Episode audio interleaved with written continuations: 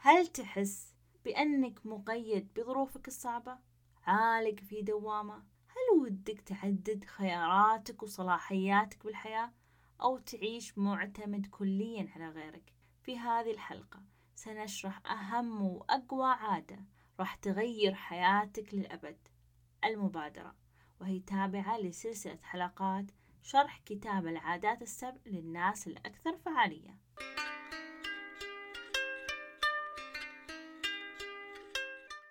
أهلا أنا شيماء وهذا البودكاست صديقك الذي يفهم شعورك.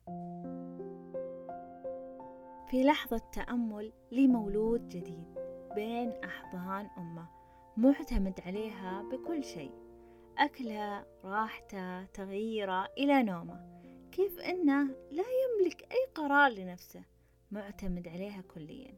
وشوي شوي يبدأ يتعلم مهارات صيرونة على قد عمره. يبدأ يتقلب ثم يحبي ثم يمشي إلى أن يكون قادر على الاعتماد بنفسه. وكل ما حقق هدف هو قادر على تحقيقه كل ما كان له تأثير على نفسه وقراراته الصغيرونة بعد.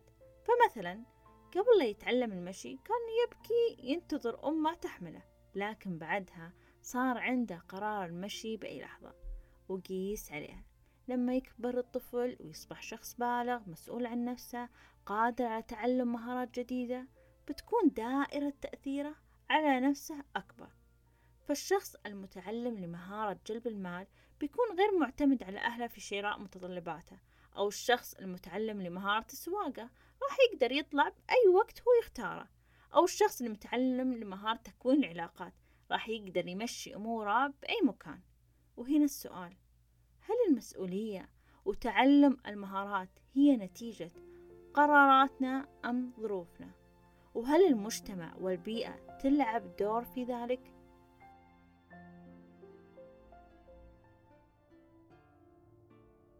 لكل مدينة نبض خاص يميزها عن غيرها ولكل قبيلة عادات وتقاليد تعبر عن هويتها ولكل بيت قوانين ولغة حب تساعد على ارتباطه فنحن جميعا متصلون بعضنا البعض بخيوط خفية.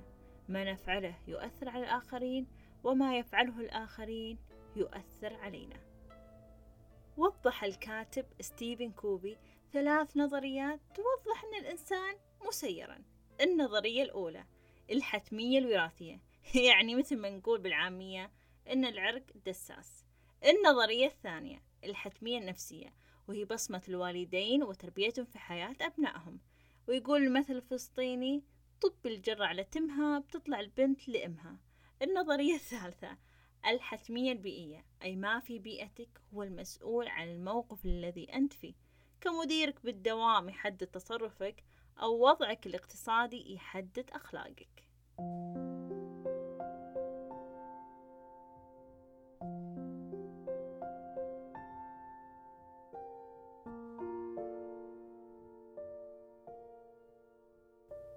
وكلها تعبر عن طرق استجابة معينة لمؤثرات محددة نحن تكيفنا عليها. وهذا ما يسمى بنظرية المثير والاستجابة. فمثلا لما يكون المثير هو مدح الأم للطفل تكون الاستجابة تكرار السلوك الطيب. أو لما يكون المثير سؤال مرة صعب بالاختبار تكون الاستجابة الخوف والتردد. أو لما يكون المثير ترقية وفرصة بالعمل. تكون الاستجابة الحماس والرغبة في العمل. لكن لكن لكن يا صديقي بين المثير والاستجابة هناك حرية الاختيار أي أنك قادر على اختيار استجابتك ويؤثر عليها أربع عوامل. العامل الأول الوعي الذاتي وهو القدرة على أنك تنفصل من ذاتك وتتفحص الطريقة التي ترى فيها نفسك وتدرك أفكارك ومشاعرك وسلوكك. العامل الثاني خيالك وهي المقدرة على تصور أشياء لا يمكن حدوثها في الوقت الحالي. العامل الثالث ضميرك وهو وعيك الداخلي العميق بالصواب والخطأ. العامل الرابع الإرادة المستقلة. المقدرة على التصرف بناء على الوعي الذاتي. وتقول هانا أرنت الاختيار هو ما يجعلنا بشرا.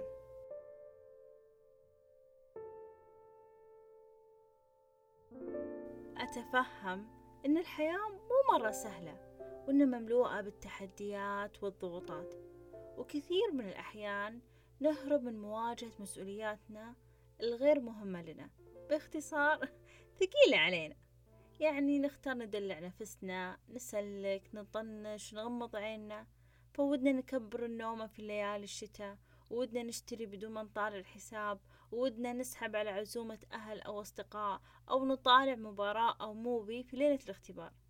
لكن اتباع الهوى والعاطفة بدون أي قيود ترى يفقدنا الكثير من العلاقات والفرص والصحة وأهم شيء يفقدنا المهارات وبالتالي راح نفقد الكثير من حرية الاختيار.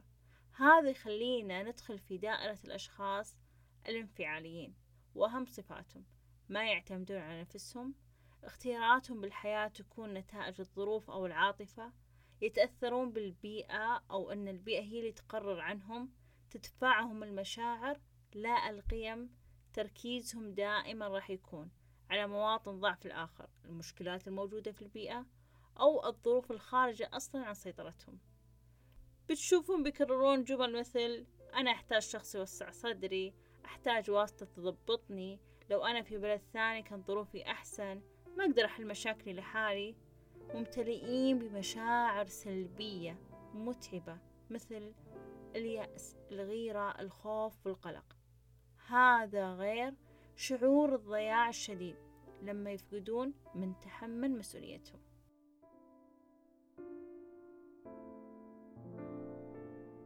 صراحة ما أحس يسوى علينا ننتظر شخص يحقق أحلامنا أو نرضاها على أنفسنا نعيش حياة ما تشبهنا أو نخلي شخص آخر يختار عنا. متأكدة؟ كلنا ودنا نكون مثل شروق الشمس يبدأ بنور خافت وتدريجيا ينور الأرض كلها ومثل النهر الجاري يضفي على الحياة استمرارية وعطاء ومثل النحلة تجمع الرحيق بنشاط وتعاون ودنا نكون أشخاص فعلا مبادرين. نبدأ بأفكار صغيرة وبسيطة ولا نخشى اتخاذ الخطوات الأولى قد نواجه العديد من التحديات والعقبات في طريقنا. لكن لا نستسلم. فعلا نكون أشخاص مسؤولين عن أنفسنا ولكن أيضا نسعى أن نؤثر على محيطنا وأحبابنا. نكون أشخاص عمليين ولكن أيضا نتفهم مشاعر الآخرين. عرف ستيفن كوفي المبادرة على أنها نحن كبشر مسؤولون عن حياتنا وأن سلوكنا هو نتائج قراراتنا لا ظروفنا. فنحن نستطيع أن نخضع المشاعر للقيم ونحن نمتلك المبادرة والمسؤولية لإنجاز الأمور. ولا تنسى أن المبادرة رحلة وليست وجهة وأن شعور الاهتمام والقبول والفخر والقناعة الناتج من عادة كن مبادرا هي أحد أشكال السعادة اعتمادا على عجلة المشاعر من قبل عالم النفس ريبورت جيوفيلي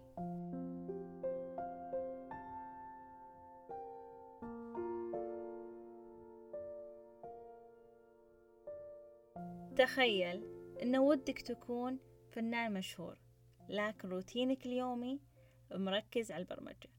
أو ودك تكون طالب متفوق لكن روتينك اليومي مركز على الألعاب الإلكترونية.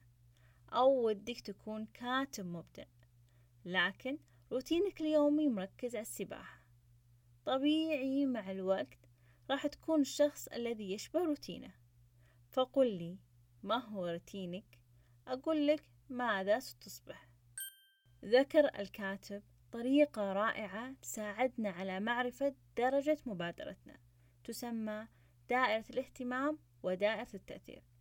كل منا عنده دائرة اهتمام كبيرة مثل أفلام مسلسلات طلعات جامعة عمل أطفال سفر. داخلها دائرة تأثير تبدأ صغيرة وهي تعبر عن مسؤولياتك بالحياة وفعل الأشياء التي تستطيع فعلها أي تحت سيطرتك. فإذا أنت كنت شخص مبادر بيكون تركيزك هو زيادة حجم دائرة التأثير أي زيادة قدرتك على فعل الأشياء. ومع الوقت راح يكبر تأثيرك وتتعدد خياراتك. فمثلا الموظف المستجد ما يقارن بالتأثير والصلاحيات والخبرة بالموظف الخبير. بالمقابل لو كنت أنت شخص عاطفي أو انفعالي بيكون تركيزك فقط في دائرة الاهتمام متجاهل العمل على تكبير دائرة التأثير. مثلا الشخص المهتم برياضة التنس راح يتابع كل المباريات والأخبار بدون ما يتمرن أو يتحرك. أو الموظف القديم نقدر نقول المتبلد يعني. راح يفقد الكثير من الصلاحيات لأنه ما اشتغل على دائرة تأثيره.